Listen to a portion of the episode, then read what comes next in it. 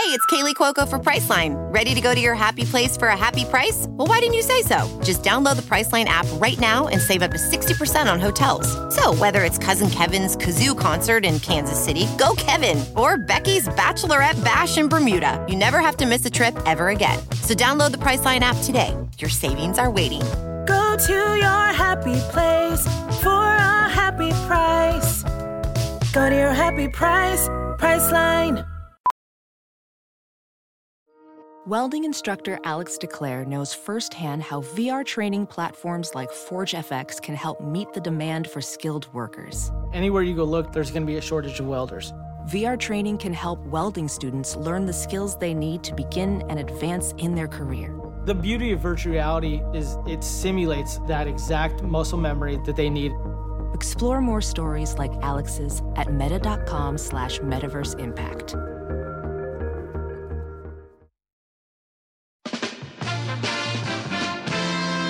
Welcome to Hollywood and Levine. Hey, babe, let's have lunch. I'll have your people call my people. Welcome to Hollywood and Levine, and lunch is the topic of this particular episode. I am Ken Levine, your podcast host. Lunch is a big deal in Hollywood, and today I'm going to talk about the whole culture of power lunches in the industry and also some personal anecdotes of some great and some awkward lunches that I have had in my show business career. So, if you're hungry, let's get going. Hollywood and Levine. One of the longtime rituals of Hollywood is the power lunch. And a reader of my blog, Nina, asked a Friday question about the whole power lunch dance. And I thought, you know what? That would make a very interesting topic for the podcast. So I'm going to talk a little bit about lunches in Hollywood. And the industry, i.e., show business, is all about status and power and perception. And so, who you're seen with, where you're seen, when you're seen, which booth, which table, all of these are really, really important factors in the superficial world that we like to call Hollywood. As for the restaurants themselves and the quality of the food, it's negligible. Lunch is a time to get out of your office and to mingle during the workday. It's kind of a chance to communicate with somebody face to face instead of just being on the phone the whole day. And it's also a chance to eat and drink very well on someone else's dime. Either the agents are paying for it if you're a writer or director or actor, or uh, if you're an agent, you know, you've got an expense account so it's like everybody does well. Although next year, with the new taxes, who knows, maybe we won't be able to write these things off. Maybe these power lunches will be at Arby's. But there are certain key restaurants, although they change down through the years. Some go out of business. Some happen to be in areas where the studios go out of business. But like uh, when I started, I remember Le Dome was very big on Sunset Boulevard. And you've heard of Morton's in West Hollywood. Meet you Monday at Morton's.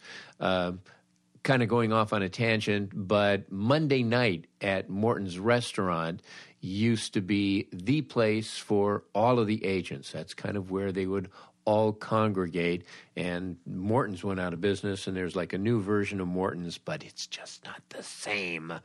Let's see, uh, where else to go for power lunches? Well, there's the Palm, which actually has moved to Beverly Hills and is not nearly as cool, but still you see a lot of people there. I saw Aaron Sorkin there a few weeks ago.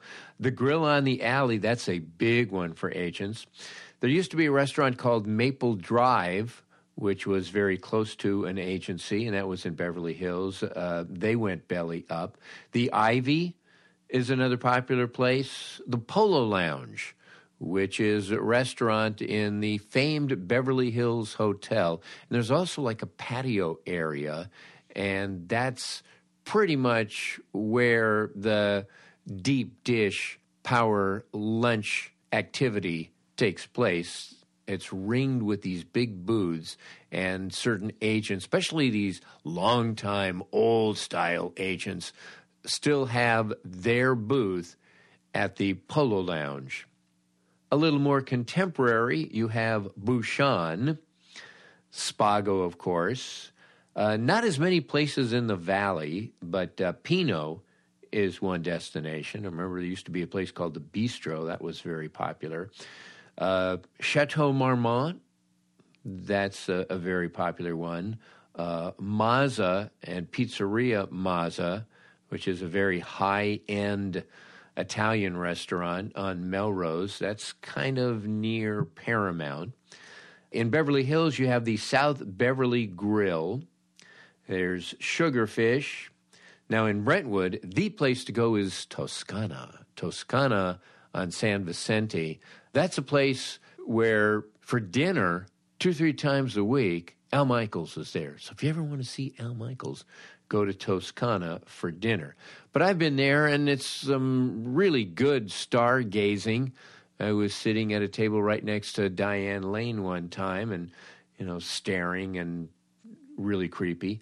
Uh, let's see, Craft in Century City is another excellent one. Fred's, which is near the Sony studio. Mr. Chow's, and I think now, and, and I don't get offered many free lunches anymore because I'm not an A list writer, probably a E list writer, if there is such a thing, but the Soho House on Sunset. That's pretty much the hot destination. And it's kind of funny because agencies now represent some of these celebrity chefs. So if CAA is representing a chef who has Craft, which is a restaurant that's within walking distance of CAA, well, then of course they all go there. But if they lose him as a client, if he then moves over to UTA, then that's it for Craft. No CAA agent can ever eat at Craft again. Now they have to get in their cars and they have to go to Bouchon or wherever else they happen to have a client. Lunches are used to build relationships. They're used to court clients, sometimes to poach clients. Yes, believe it or not, agencies do that. And also to negotiate. And very important, to send messages to the town. Now, getting back to negotiation, if you're hammering out a deal, trying to get the other party completely shit faced, is actually a very good negotiating tactic. And I know that sounds cliche, but here's the truth all cliches are true in Hollywood. If an agent is trying to poach, now, he will usually meet in some restaurant that's kind of under the radar, especially since uh, he doesn't want the original agency to know about it. Mastro's at the beach is a pretty good one. The Beverly Hills Tennis Club is another. I mean, you can say to the client, hey, let's go to Morton's Steakhouse out in Woodland Hills, or let's go to Roy's out in Woodland Hills. And that's like, yeah, well, those are fine places, but you want to drive 35 miles to go to Morton's Steakhouse? I, I remember there was a young producer and a Studio D girl, and that means a lower level executive. D, by the way, stands for development, not the bra size. But they wanted to be seen you know, they wanted to go to places where they could be seen, but they were having an affair and they wanted to keep the affair on the down low. So, what they would do is they would have lunch at the grill in the alley or Palm, something like that, but they would always bring scripts. So it looked like a business meeting. Most of the time, however, you want to be seen. You know, there's buzz if you're with an A list actor or A list director. You know, unfortunately, if that A list actor was Dustin Hoffman or Kevin Spacey, uh, not so good anymore. But as showrunners, David Isaacs and I, as my partner, you know, we knew a lot of agents because they represented all the different writers and actors, et cetera, et cetera. And, uh, and a lot of them became friends of ours. They were really nice. And then we had an agent. We had him for a long time. He was a great agent and love him. I mean, he's been our agent for many, many years. But there were times when he would just not pay as much attention to us as we had hoped. Sometimes we would call him up for an update on something. Uh, what's going on on that uh, Sony uh, deal or that uh, that script at MGM? And he'd say, "All right, let me call the guy, and I'll get back to you later in the day." And then the end of the day goes by, and then the next day goes by, and then the next day, and uh, eventually you get the idea that your update is not priority number one. So in those cases, what we would do when a few of those things had kind of piled up is we would just call one of these other agents and we would just say, "Hey, how you doing? What's going on? Uh, Laker season is about to start. Yada yada. Hey, let's catch up and get lunch." And so we would get lunch with one of these competing agents, and we would always do it at one of the hot spots where we knew this agent or other agents in that agency would have lunch. So we'd go to Maple Drive or we would go to the grill on the alley and we would have a very pleasant lunch with this other agent. We'd get back to the office at two o'clock. By two fifteen, that phone was a ringing, and it was our agent. Hi guys, how's everything going? It's going great. Hey, listen. Um, I checked into that deal at MGM. I checked into that Sony thing, et cetera, et cetera. So we would do this really kind of every couple of years. You know, it's it's kind of a, a great way of not having to call your agent and whine. You know, you don't want to, you know, you're not paying enough attention to me, and there's other clients that are more important. You know, we don't have to do that. We just go and have ourselves a nice lunch. Yeah, we use those other agents, but agents use us, and everybody uses everybody else.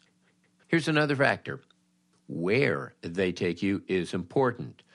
Like I said, the Palm, the Grill on the Alley, Bouchon, all of those, very good. Jerry's Deli, John O'Groats Breakfast Place, although it's a terrific breakfast place.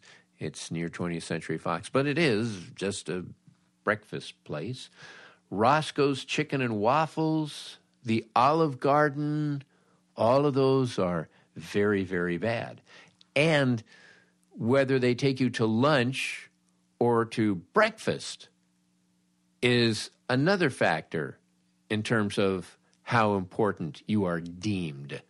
Okay? Because if they say, hey, uh, let's meet for coffee at four o'clock someplace, you're going, oh my God, you're an afterthought.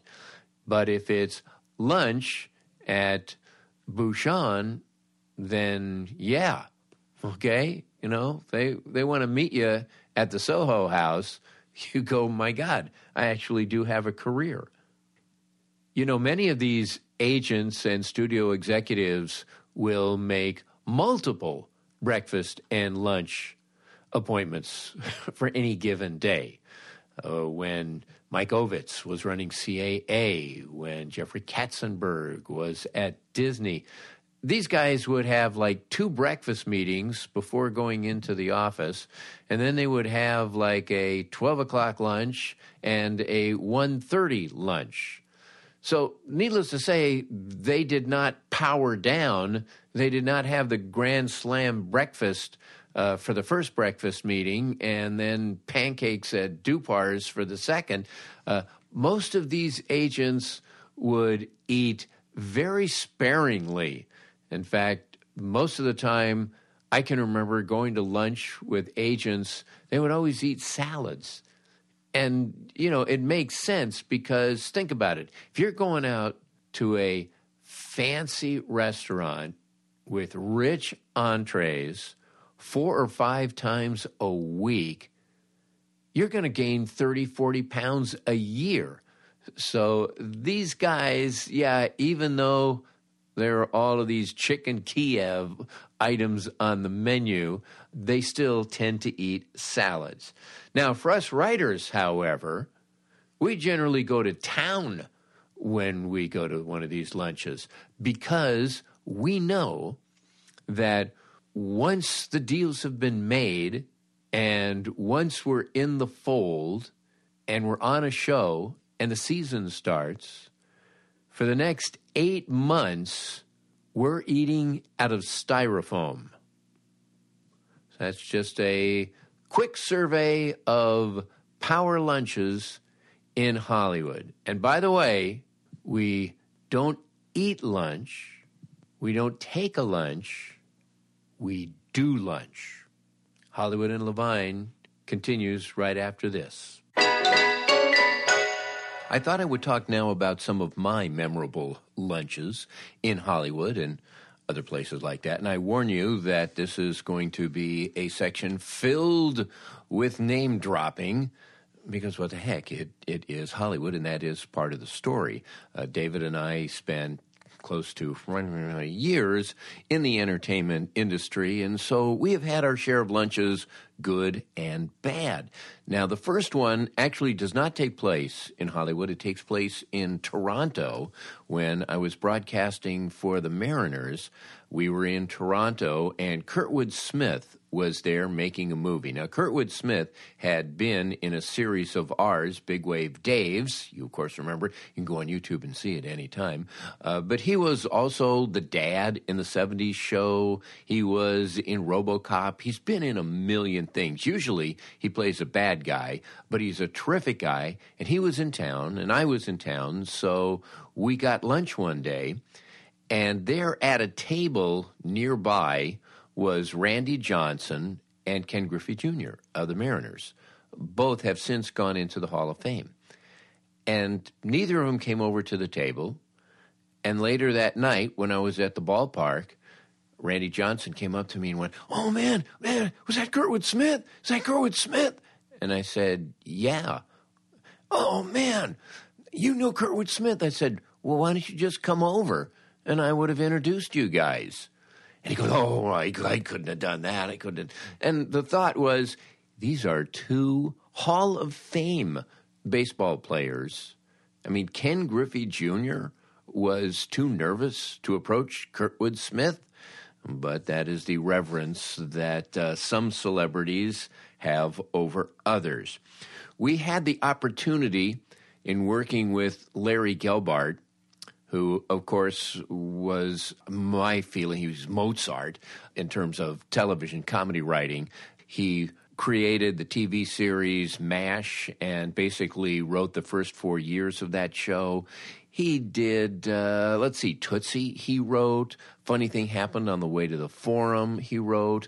Oh God, any number of things. Sly Fox, uh, City of Angels, which was the uh, Tony winning musical of a year. And so we got a chance to work with this guy, and we were at the 20th Century Fox commissary one day. And another writer who he had worked with years ago on one of the Sid Caesar shows came in and saw Larry and said, Hey, how are you? And Larry invited him to join us. And so it was Larry Gelbart, my partner David Isaacs, and I and Neil Simon. How cool is that? Having lunch with Neil Simon. Another Larry Gelbart story. He would invite us to lunch. This was after MASH and after after MASH. We were at Paramount at the time, and there was a great Japanese restaurant. I think it's still there on La Cienega Boulevard called Matsuhisa. And Larry would invite us to lunch like once every six, seven months, something like that. We would meet him at Matsuhisa and we would sit at the sushi bar and he would just have the guy bring us stuff. And there would be cold entrees and there would be uh, hot entrees. And we never asked what any of the dishes were because I, I assume that if we knew, we wouldn't eat half of it. But it was all really delicious. And Larry would just pay the bill, and, and that was it. And then after a couple of years, David and I finished a script one morning around 11:30 and we sent it off to the network. It was probably a pilot or something. We sent it off and so we thought, well, let's celebrate. Let's just go to Matsuhisa and do what we did with Larry. So we did. We show up there and we sit at the sushi bar and they're just bringing us stuff and it's fantastic. And we're full and finally we say, okay, that's it. Can we have the bill? The bill came to $400. Each of us had a $200 lunch. That was the last time that David Isaacs and I ever went to Matsuhisa without Larry Gelbart. Uh, we were again in the Paramount commissary. We were having lunch with a producer who also wrote the movie Project X, which was a movie in the 80s that starred Matthew Broderick. And so this was a few years after that, but Matthew Broderick comes into the commissary and he sees the producer, Walter, and he comes over. And just like with Neil Simon, Matthew Broderick joins us for lunch. And my partner, who never has really had much rapport with actors, says to him, um, You know, on Ferris Bueller, how'd you get on the float? And Matthew goes, What? And David says, You know, uh, th- there you are, like on this float, and you're singing Twist and Shout. And how did you get there? How did, how did this guy just suddenly get on the float? And Matthew Broderick was really pissed. and he like, who the fuck cares? What fuck difference does it make? He got on the float. And David, well, I'm just, uh, you know, kind of curious and everything. Who gives a fuck? Did you like it? Well, they, yeah. Well, that was uh, the end of our delightful lunch with Matthew Broderick. We once had an idea for a pilot, and it was basically a pilot starring 20 something people. And we went to our agent and we pitched this pilot, and he said, You know, this would be great for CBS. We said, No, it wouldn't. CBS is not going to buy this pilot because it's way too young for them. And even if they did buy it, they're not going to make it because it's too young for them. And he said, No, no, CBS has been making noise about wanting to do younger pilots. I, I, I think this is something that they would really like. And I said, Well, I, I don't want to go to CBS just to be shot down. And he says, I tell you what, we'll set up a lunch with us and the agent and the vice president in charge of development at CBS. And casually, through the course of the lunch, you can mention this project and just kind of feel them out. And uh, if it seems like it's not something that they would be interested in, then okay, you don't have to mention it. It's just a nice, pleasant lunch. But if they say, yeah, yeah, we're really looking for younger ideas, you know, then you could say, oh, well, you know, as a matter of fact, we happen to have one. So we go to lunch with CBS, and it's just very pleasant. And our agent stops at one point and says, So Ken and Dave had this great idea they want to pitch you.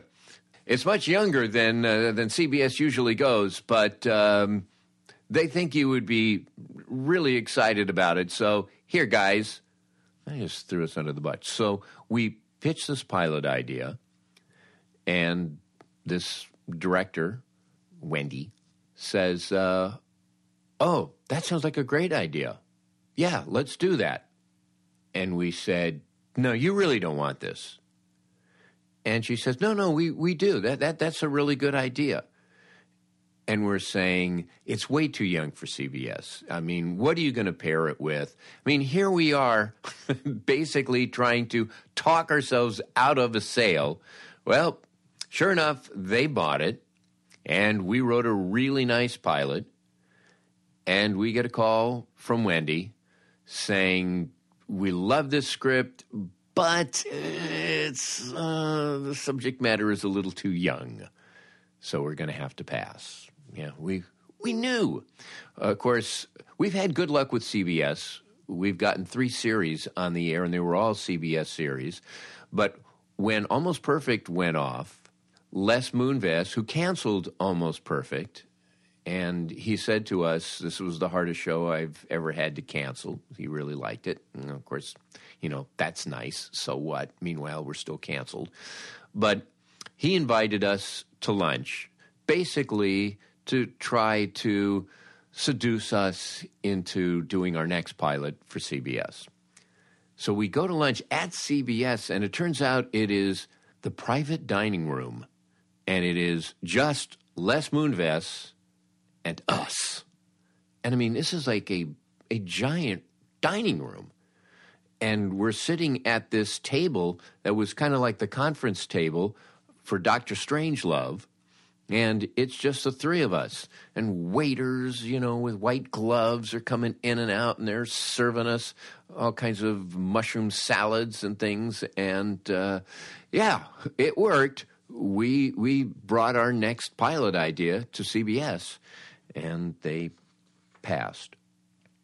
I'm bouncing around a little bit, but you do see a lot of stars when you have lunch at studio commissaries. At Paramount, saw Sean Connery, and I mean, that was really cool see Sean Connery. And Tony Curtis one time came in, and I was with a group of young writers at the time, and Tony Curtis came in and he sat down in the booth right next to us.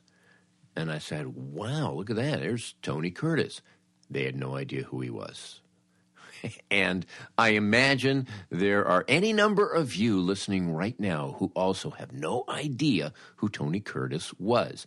Tony Curtis was a huge star. I mean, he was really your Ryan Gosling of his age. And he's in a number of great movies, including Some Like It Hot, which is a movie that you do need to see. When my partner and I had a deal at uh, Lorimar which was housed at MGM in Culver City. And now MGM is somewhere else, and I think it's the Sony studio. But at the time, it was MGM, and it was at the very tail end of the golden age of motion pictures. We're looking at 1981, 1980, something like that. But Billy Wilder made his last movie there. And we would see the great film director, writer Billy Wilder and his writing partner, I.A.L. Diamond, come into the commissary. I mean, this is like, uh, you know, you're a, you're a young baseball player and you look up and uh, Babe Ruth and Lou Gehrig come in to have a little lunch. So to see those guys was really something. And also, they were making a movie at MGM called Rich and Famous, and it was directed by George Cukor. And this is a guy who, for years and years, was a huge director, basically musicals and lighter fare. But the two stars of that movie were the young Jacqueline Bisset and the young Candice Bergen both beautiful women. But I'm here to tell you when they walked into the commissary, all eyes, all eyes were on Jacqueline Bisset. You know, there is just something about certain people where they just exude a radiance. Well, that was Jacqueline Bisset. Later on, Natalie Wood came in. And it's the only time in my life I've ever actually seen Natalie Wood in person. And needless to say, my jaw hit the ground like, oh my God, it's actually Natalie Wood. You talk about a geek fanboy, but certainly bittersweet because this was maybe two weeks before she died. When I was with the Orioles, our manager was Frank Robinson, who is a Hall of Fame baseball player, and he was at the time a manager. And the Orioles got off to a really bad start, and he got fired about six weeks into the season. And so they moved him up into a front office position.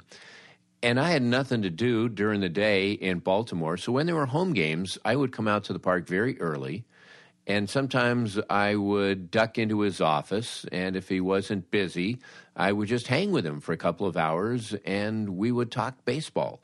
And it was great. It was a terrific education for me to learn baseball from the great Frank Robinson. So now the season is over, and you flash forward, it's about a month or two later. And Frank Robinson lived in Los Angeles. So I'm at a restaurant called Citrus with the writing staff of Cheers. We're having lunch, and in walks Frank Robinson. So I see him at the hostess stand, and I say to the writers of Cheers, "Hey, you guys want to meet Frank Robinson?" They all went, "Yeah, sure, of course." So I like waved for him, and he sees me, and he approaches the table, and he says, "Do we know each other?" Like, yeah, Frank, I was in your office for two fucking hours every day. Ken Levine? Oh, sure, yes. Hi, how are you? Nice to see you. Yes, it was great. Well, I don't have to tell you the shit I took from the Cheers writers for the rest of the year. Oh, yeah, you know Frank Robinson. Sure. Yeah, just bring him over. You have Frank Robinson. Uh huh. Right. And my last lunch memory, this is kind of weird, especially since David and I have been partners now for over 40 years, and we're still very good friends. We still work on some projects together, and we still get lunch together, and we still socialize together. But there was a writing team that was very close. In fact, they grew up and they were originally a comedy team, and then they became a, a writing team, Tom Patchett and Jay Tarses. They did together the Bob Newhart show, the Tony Randall show. That's where we first knew them. We went to work on the Tony Randall show.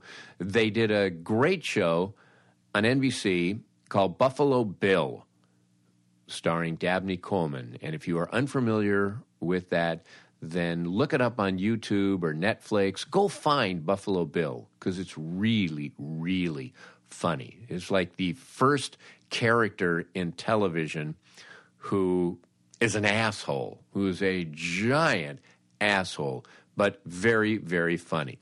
Well, Tom and Jay had a falling out, and it got to the point where they would be doing that show together and they would just divide the episodes. It's like one week, Tom would have an episode. Next week, Jay would have an episode. So if it was Tom's week, he would work with the writer on the script and he would either direct it or he would hire the director and he would oversee that week. And then the following week, it would be Jay's. Well, we had set up a lunch with the two of them a couple of weeks before this big falling out. And so we went to lunch with the two of them, but they weren't speaking to each other. Can you imagine how awkward that was when they would talk through us? Yeah, well, tell Jay that when blah, blah, blah, yeah, well, inform Tom that blah, blah, blah, blah, blah, and we were in the middle. Yes, that, that was a, that was a memorable lunch. See you Monday at Morton's. Okay, check please. I think I am done for this particular episode. Thank you so much for listening. And thanks to Adam and Susie Meister, Butler, Howard Hoffman, John Wolford, and Randy Thomas. If you want to get in touch with me for any reason, it is easily done. I have an email address, hollywoodlevine at outlook.com. That's hollywoodlevine at outlook.com, and I will write you back. Also, you can follow me on Twitter at Ken Levine. I'm also on Instagram, Hollywood and Levine. We will see you next week. Again, thanks so much for listening. Bye bye. Hollywood.